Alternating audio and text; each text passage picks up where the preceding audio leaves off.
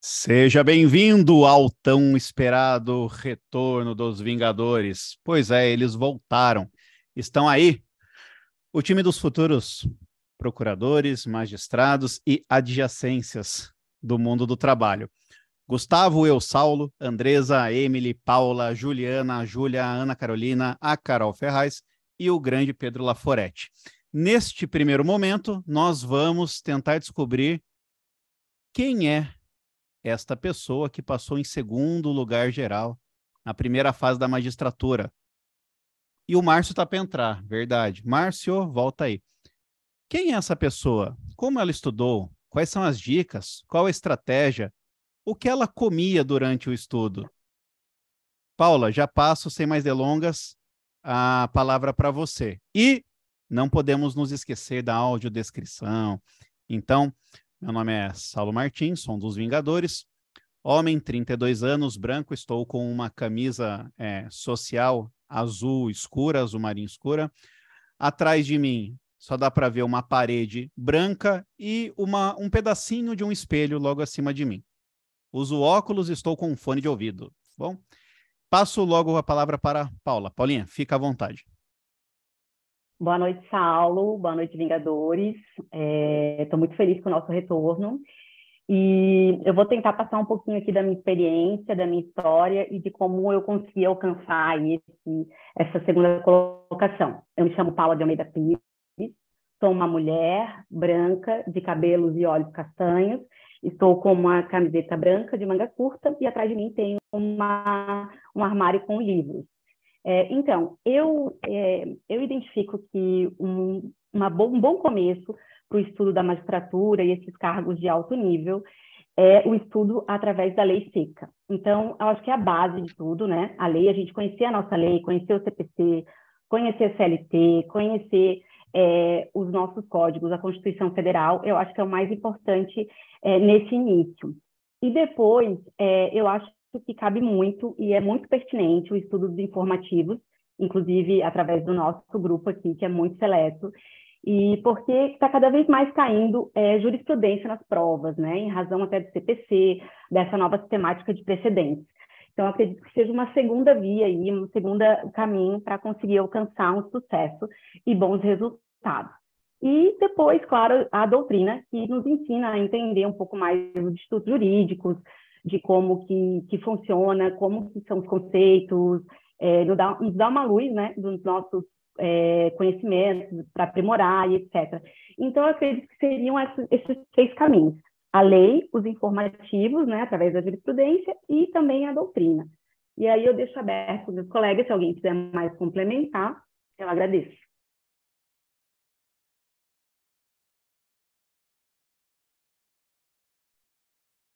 Paulo. Vou deixar a Carol falar primeiro. Eu pensei em fazer aquela clássica pergunta sobre treino por questões objetivas, se elas faziam parte da tua rotina, como é que tu incluía isso no teu dia a dia, Paulo? Então, Carol, eu venho de uma longa, de um longo estudo de, de questões objetivas. Então, eu sempre fiz muita questão objetiva, principalmente perto da prova. Então, eu penso assim, que tem que conhecer a banca. E eu só vou conhecer a banca através das questões. Eu saber como que a banca pensa, qual que é o direcionamento, se eles exigem mais leis secas, se exigem mais jurisprudência. Então, é, eu acho que isso é bem importante, fazer exercícios. E eu estou deixando agora, nesse, nesse estágio da minha vida, eu estou deixando para fazer as questões mais próximas da prova. Então, antes da prova, eu me ativo só fazendo questões leio informativos do TST, leio a jurisprudência, que eu acho que é bem importante, mas me ativo em muitas questões. Paulinha, como fica o seu esquema de revisão perto da primeira fase? É, porque a gente sabe que é, a primeira fase, é, eu, eu sempre digo isso para o pessoal que me pergunta de preparação de estudo para a primeira fase especificamente, e a gente sabe que a primeira fase é uma luta constante contra a curva do esquecimento. Né? Se o nosso ouvinte não souber o que isso significa, é só botar no Google que a curva do esquecimento ela é uma perda constante que todas as pessoas têm. Né? Quando você estuda um conteúdo, ela vai descendo. Né? Por isso que há a necessidade de uma revisão constante. né, para que justamente essa curva ela seja mantida no grau alto. Né, e que acontece muitas, muitas das vezes, os meus amigos falam disso, né, de, ah, eu estudei o conteúdo, aí eu cheguei lá, mas no dia da prova eu não acertei, não estava muito seguro, então queria saber mais ou menos como é que é teu esquema de revisão, como é que você faz, é semanal, é mensal, já vi várias pessoas falando esquemas de revisão diferente. Ah, uso a questão, eu uso vídeo aula, eu uso os informativos vingadores como revisão. Então, assim, são várias formas diferentes que as pessoas têm de, de, de revisar. Como é que era teu esquema, Paulinha? Olha, eu faço revisão através da lei seca. Então, se eu estou ali é, próxima do, da prova, principalmente, eu leio o código inteiro, tanto a Constituição quanto a CLT. Eu faço essa revisão através dos códigos. E eu tenho esquemas de resumo também. Então, muitas vezes eu, eu faço, eu olho os meus resumos, se eu tenho alguma dúvida, eu verifico os resumos, mas eu tento esgotar. Quando sai o edital da primeira fase, eu tento esgotar todo o conteúdo através de questões. Esse é o meu método de revisão. Eu reviso através de questões. E aí eu tento é, comentar as questões. Então, eu escrevo também sobre as questões. Eu respondo ela objetivamente e também escrevo o como eu acho que eu deveria ser uma, uma questão ali de discursiva. Então, isso também é, ativa o meu cérebro a pensar em possibilidades em relação àquela questão. O que, que, poderia ser abordado além do que foi pedido, quais são os artigos. E eu tento, assim, ó, saber o que, que o examinador está pensando. Então, assim, é, quando eu faço uma questão, eu tento descobrir o que, que o examinador quer. Então, bem importante é ler o enunciado da questão. Tá atento ao enunciado, porque muitas vezes a gente acaba lendo rápido ali e não consegue captar o que o examinador quer. Então, é bem importante, essa, por isso que eu falo que é importante o conhecimento de banca, porque cada banca tem um estilo. Então, assim, a FGV, ela é uma banca que exige um pouco de conhecimento prévio. Então, para tu responder uma questão da FGV, tu já tem que ter um conhecimento anterior. Ela te pede isso, né? Eu já vi, inclusive, eu já fiz provas da FGV, de procurador é, do Estado, e eles exigem muito esse pré-conhecimento do, é, do, do, que eles estão abordando ali, né? Não só uma, uma, uma resposta objetiva e seca, mas sim um, um, conhecimento acumulado. Então, eu faço as minhas revisões através, pelo menos para a primeira fase, através de questões objetivas. Para a segunda fase já é um pouco diferente, assim, para a segunda fase eu tento olhar os conteúdos através de temas. Então, para o MPT, como é muito temático, então através das coordenadorias, através dos temas ligados aos afetos da coordenadoria, eu tento fazer o resumo através disso, né? É fazer a revisão através desses temas. E aí, para juiz agora, para a segunda e terceira fase, eu fiz mais setorizado. Então, eu fiz, por exemplo, ah, o CPC, a parte inicial do CPC, a questão da competência, definir o que é competência, quais são, quais são as espécies. Então, eu tentava é, treinar na minha cabeça esses conceitos. Mas aí, periodicamente, né? Tentando sempre fazer uma tabela. Eu, eu sou daqueles, daquelas que usa Excel, usa tabela, faz dia a dia ali, vai controlando os assuntos. É, eu acho que a maioria faz mais ou menos nesse estilo, eu sou assim. Aí eu consigo dar conta do conteúdo, porque se eu deixar por mim mesma, eu fico estudando, às vezes eu gosto de um conteúdo e eu fico ali estudando várias horas daquele mesmo conteúdo e não quero sair dali. Então eu tenho que me organizar para poder dar conta de todo o conteúdo. Não verticalizar muito, né? Porque não é a prioridade na primeira fase, né? Exatamente.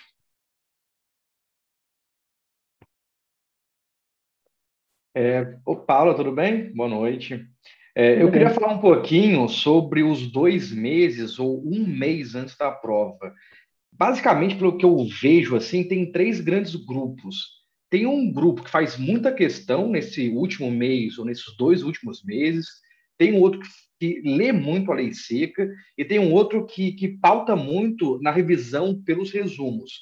Tem gente que combina os três, mas sempre tem alguma preferência, por exemplo. No meu caso, por exemplo, eu dou mais preferência para a revisão da lei seca.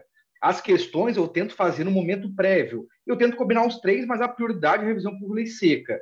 É, no seu caso, como é que você fazia e se tinha alguma prioridade específica? E mais uma pergunta já, é, levando em consideração o estudo para juiz, para procurador, é, é, muito complicado a gente né, focar só na, numa fase. Então, normalmente a gente faz um estudo concomitante para as três fases, né? E aí, como é que você encaixava esse estudo concomitante das outras fases? É, então, em relação à primeira pergunta, eu foco muito, como eu falei, na lei seca e nas questões. Então, eu faço questão, leio a lei, faço questão, leio a lei. Então, eu vou tentando é, buscar no meu, no meu cérebro ali as informações. Se eu não lembro ou se eu quero revisar, eu faço a leitura dos artigos e dos dispositivos pertinentes àquelas questões. Então, eu vou por, por disciplina, por exemplo, Constituição Federal, eu vou início Constituição Federal, Teoria Geral da Constituição vou tratar lá das teorias da sociologia, da sociológica, de Marx e tal, vou, vou, tratar várias, essa parte mais introdutória da Constituição Federal. E aí depois é que eu passo lá para os direitos fundamentais e vou nessa ordem, até para eu saber o esquema da Constituição, né? Como é que a Constituição é organizada, por exemplo. Então eu faço através de questões. E aí o estudo concomitante ele se torna um pouco mais desafiador, realmente. É estudar para as três fases. Eu acho que tu tem que estar preparado antes é muito difícil conseguir conciliar as três fases assim que abre o edital. Então, teoricamente, tem que ter uma bagagem para poder para poder depois fazer as outras fases, até porque senão vai se sentir inseguro, né? Porque não dá tempo de estudar cada fase a partir do, do da finalização do, da anterior. Então, esse, esse, esse eu acho que é o maior obstáculo, assim, tentar conciliar o estudo das três fases. E, mas, a partir do momento que está estudando para a primeira fase, também está estudando para a segunda e está estudando para a terceira. Claro que cada uma exige ali uma competência, né? A segunda fase exige tu dissertar sobre determinado assunto, descrever ou resolver algum caso quando, é, quando se requer isso. E a terceira fase é uma, é uma fase mais objetiva, uma, fase de solução mesmo. O examinador quer saber se tu sabe resolver aquele problema. Ou sendo procurador do trabalho, defender os direitos ali, ou juiz, a solução que é dada ao caso concreto. Então, isso é, demanda um conhecimento diferenciado. Mas uma fase complementa a outra, na minha visão, sabe? Então, assim, a primeira fase é uma, é uma bagagem, a segunda é saber escrever e a terceira é saber solucionar o caso. Boa noite, Paula. Boa noite, pessoal. Antes de seguir com os comentários, eu só vou aproveitar a oportunidade para já fazer minha audiodescrição e também lembrar os colegas para fazerem também, antes da fala de cada um, é importante já. Então, me apresentando novamente, já que esse é o nosso retorno, né? É, meu nome é Emily, eu sou uma mulher de 30 anos, loira, pele clara, estou com uma blusa preta com detalhes brancos, que eu não sei se dá para ver muito bem, e atrás de mim tem uma parede branca e uma cortina branca. É, Paula, uh, mais uma vez te agradecendo por estar aqui disponibilizando o teu tempo para dar algumas dicas para a gente e fazer os seus comentários. E duas coisas que eu queria te perguntar é, em relação à, à doutrina, aliás, desculpa, videoaula, se tu tem algum curso de videoaula que tu costumou fazer durante esse período, se era mais doutrina mesmo, se tu acha importante. E outra coisa é equívocos que tu notou ao longo da tua preparação e que tu acredita que hoje faria diferente. Boa noite, Emily. É, então, o, o que eu acho que pode ter sido um equívoco é, na preparação, é, na minha, pelo, pelo menos, né? É, foi é, me ater, às vezes, muito a um caso específico, um pouquinho antes da prova. Então, às vezes, a gente lê alguma coisa antes da prova e fica com aquilo na cabeça, sabe? E aí acha que tem que reproduzir na prova. Então, um dos erros que eu cometi, assim, foi justamente por é, estudar alguma coisa no pré-prova e levar isso para a prova e querer e querer utilizar e às vezes não é pertinente.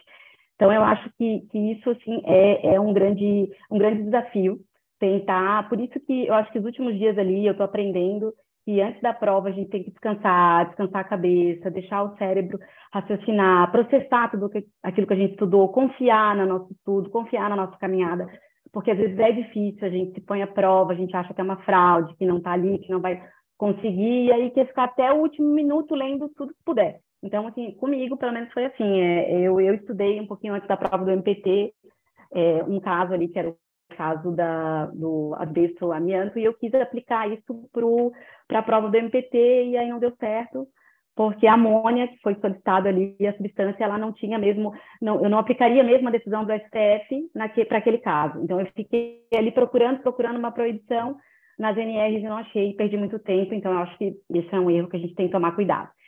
Em relação à videoaula, eu hoje em dia não tenho assim um curso para indicar.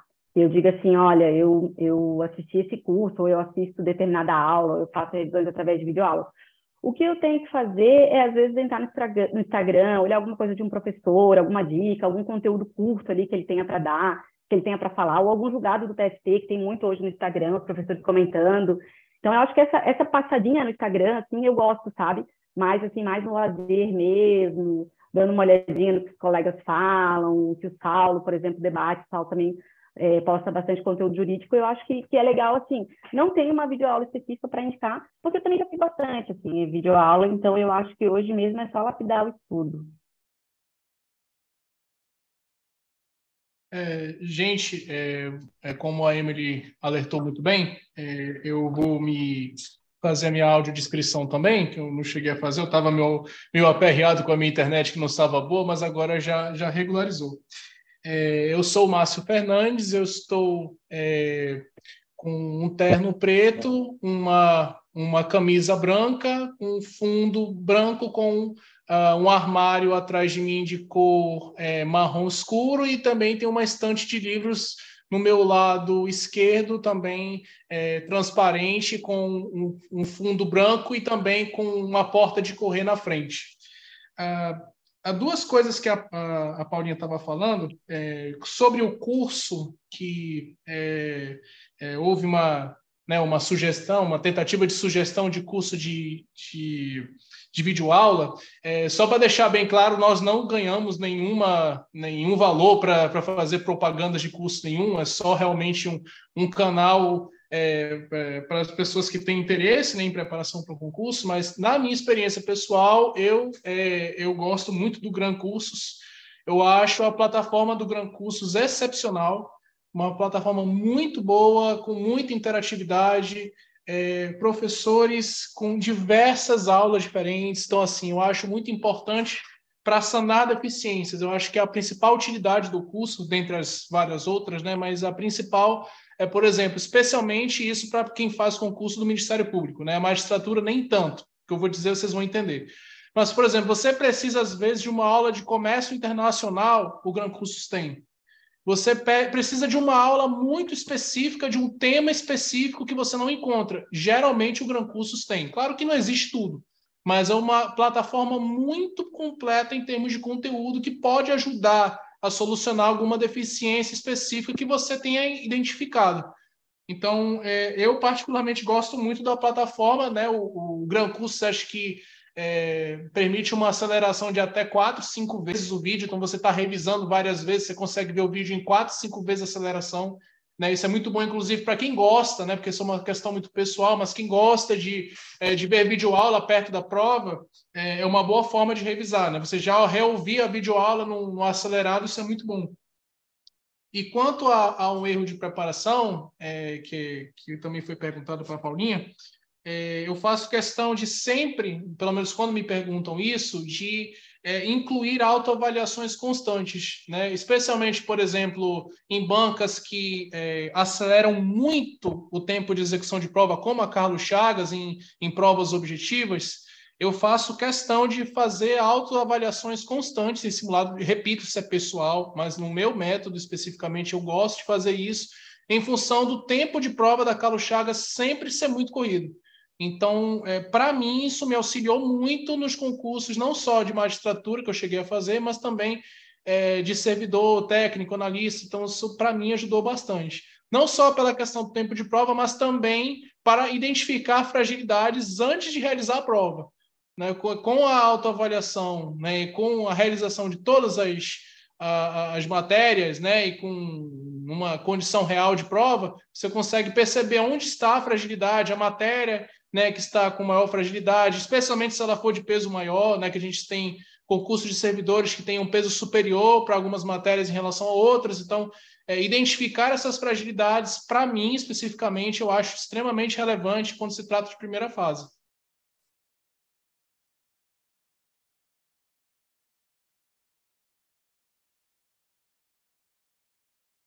Paula, se não tiver comentários a fazer em relação a isso, a Ana Carolina pode dar sequência. Por favor, Ana.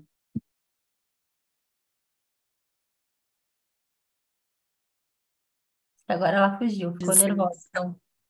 Também, é, sou Loide,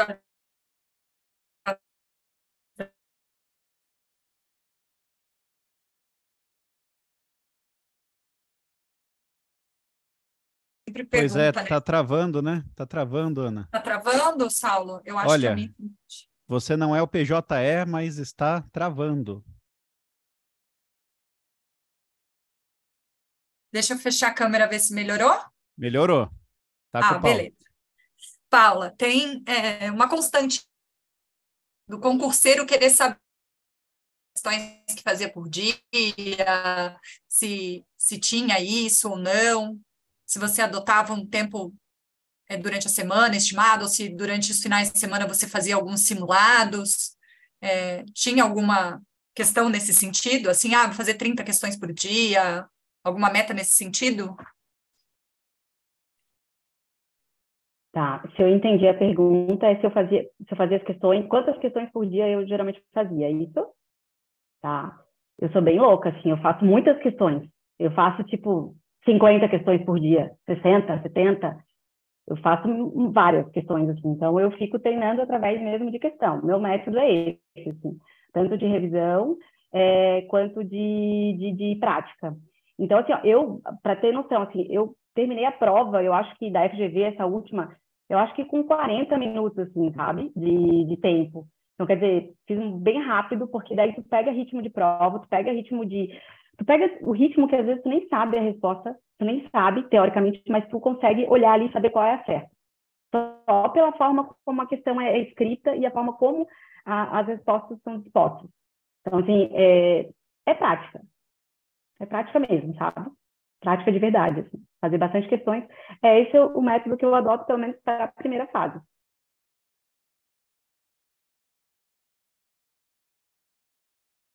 É isso aí. Márcio, manda ver. É, um detalhe importante também, que até o, o Saulo chegou a comentar no chat, é preparação constante, né, de, das três fases juntas, né? É, assim, é, esse, esse ponto para mim deve ser é, comentado, porque é, eu vejo várias pessoas que têm extrema qualidade na primeira fase, muita qualidade. Mas se nós observarmos as últimas provas dos concursos trabalhistas que a gente tem feito, a gente, eu tenho observado que a principal competência que tem sido exigida nos concursos é a velocidade. Não é o conteúdo, é a velocidade. Eu já vi várias vezes casos de pessoas fantásticas em termos de conteúdo e que, assim, com muito mais conteúdo do que eu em diversas matérias, mas que tem muita dificuldade com o tempo de prova. Então, assim, é, essa estratégia que a, a Paula está dizendo que é excelente para a primeira fase, de realizar provas, né, de você ver ali um, um, uma, um decréscimo do tempo de prova, isso acontece com várias pessoas que estão ali muito bem preparadas, como é o caso da Paula, mas isso tem que ser observado também para as outras fases você vê uma prova, por exemplo, né, a última, o último concurso da magistratura, do, do trabalho, você vê o último concurso do MPT, que foram provas extremamente elaboradas para não serem terminadas. Então, assim, é muito importante que, além de ter um estudo concomitante entre as provas, né, entre, as, entre as três fases, né, com o concurso andando, fora do edital, a pessoa faça um ritmo constante de autoavaliação em simulados e em provas dissertativas. Se a pessoa vai fazer um curso com correção ou não, isso aí depende muito de cada um. Às vezes a pessoa não gosta dessa autoavaliação e quer fazer sozinha. Às vezes ela gosta de um acompanhamento, isso é pessoal. Mas o que é importante é as pessoas com muita dificuldade, isso eu percebo de forma generalizada com diversos amigos meus que também se preparam. Inclusive comigo também, claro. Todos, todo mundo tem essa dificuldade com o tempo de prova. Então, assim, é muito importante a pessoa treinar constantemente, né, para ter essa, essa rapidez de raciocínio que a Paula se referiu para a primeira fase, também nas fases posteriores para que a pessoa não só adquira conhecimento, que é importante, claro, porque se a pessoa não tiver conhecimento, ela não responde, mas principalmente para a agilidade de colocar no papel. Porque o conhecimento que está na cabeça, se não está no papel, ele não é avaliado. Né? Numa prova dissertativa. Não é avaliado, você não vai pontuar. Você pode saber tudo do conteúdo, mas se você não conseguir colocar no papel, não adianta. Então, é, você, percebendo, você fazendo ritmo de treinos constantes nas provas dissertativas, você não só consegue colocar mais informações no papel, como de forma muito mais ágil, de forma muito mais coesa, de forma muito mais inteligível para quem vai ler. Isso também inclui a letra.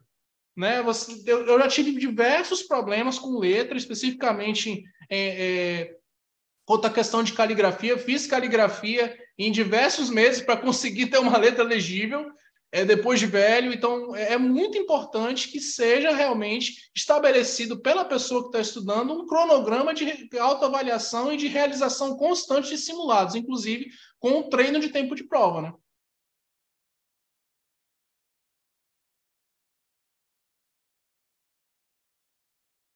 Mais alguém?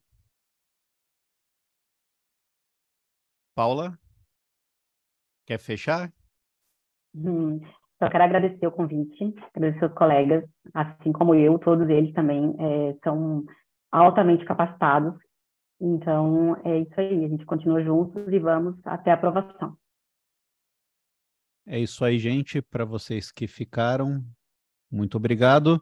É, haviam mandado perguntas lá no Instagram, mas todas foram alcançadas pelos questionamentos aqui dos próprios colegas, tá? Então é isso, você que está ouvindo aí, acredite em seu potencial, mantenha seu cronograma, mantenha sua fé que você vai conseguir. Eu, no primeiro unificado da magistratura, fiquei por um ponto do, do corte e não fiz, assim, nada de muito surpreendente de lá para cá. Só continuei, claro, né? com organização, com disciplina, com altos e baixos, mas, acima de tudo, continuei. Nesse, passei 17 pontos acima do corte. É uma evolução tremenda. Então, claro que nem todo esforço vai resultar numa vitória, porque você pode estar se esforçando da maneira errada. Então, não estou falando que apenas o esforço basta. Mas é, apenas continuar, muitas vezes, é o, o que você precisa. Então, se não deu certo ainda, só continue. Vai dar certo. Tá bom? Alguém quer falar mais alguma coisinha para eu encerrar esse primeiro bloco? Então é isso. Obrigado pela companhia e a gente se vê no próximo episódio.